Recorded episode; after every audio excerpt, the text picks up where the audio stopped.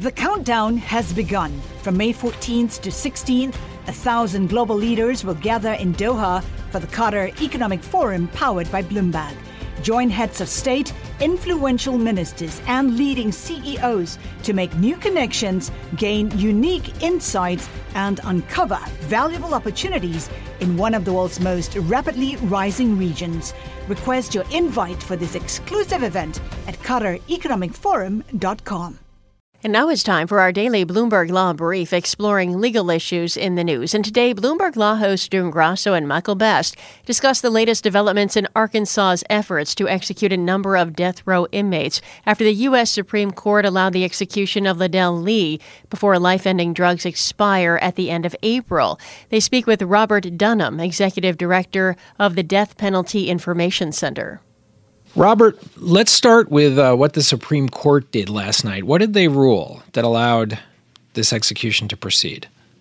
Well, they didn't rule on anything of substance, but what they what they said was that the executions uh, could go forward.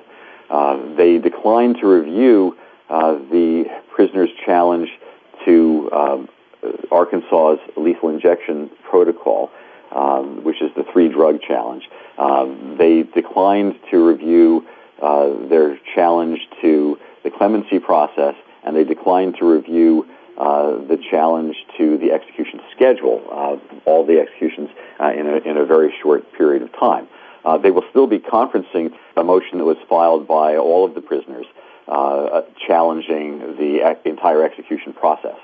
so we'll have to see what the court rules on that. What they essentially did was they refused to intervene and they allowed the execution to go forward. And that was the five to four vote.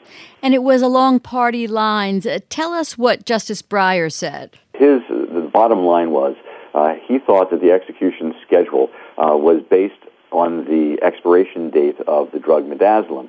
Uh, and he said, uh, I've long been concerned about the arbitrariness of capital punishment. It doesn't seem to be much more arbitrary than this uh, if you are basing when someone gets executed uh, on when an execution drug expires. Well, Robert, he was joined, I think, by the three other more liberal justices in sort of dissenting. Doesn't that mean that there are going to be four votes to review something here from Arkansas? Well, it's hard to say. Uh, you would think that there are four justices who are interested in that, uh, but when you look closely at the stays, uh, there are four who would vote to grant a stay. Uh, on some of the other issues, there were three and, and not four. Uh, but when, when you look at it, several of the justices said that they would grant a stay in order to uh, grant review, uh, and two of them uh, just said that they would grant a stay. So we don't know for certain that they would have said, let's hear the case. That's Robert Dunham, Executive Director for the Death Penalty Information Center, speaking with Bloomberg Law host June Grasso and Michael Best. You can listen to Bloomberg Law weekdays at 1 p.m. Wall Street time here on Bloomberg Radio. Now, among the top legal stories from Bloomberg Law, more problems are surfacing for Fox News. Seven black employees plan to join a racial discrimination suit filed last month by two colleagues. That's according to New York Magazine. The original lawsuit claimed that the network's longtime comptroller subjected members of Fox's payroll staff to racial insults for years. She was fired in February. There's a report that Israel will not extradite a bombing hoax suspect or a bombing hoax suspect to the United States. Israel's Channel 2 says the government has rejected a U.S. Justice Department request. The Israeli American teenager is accused of making threatening phone calls to a number of Jewish institutions in the U.S.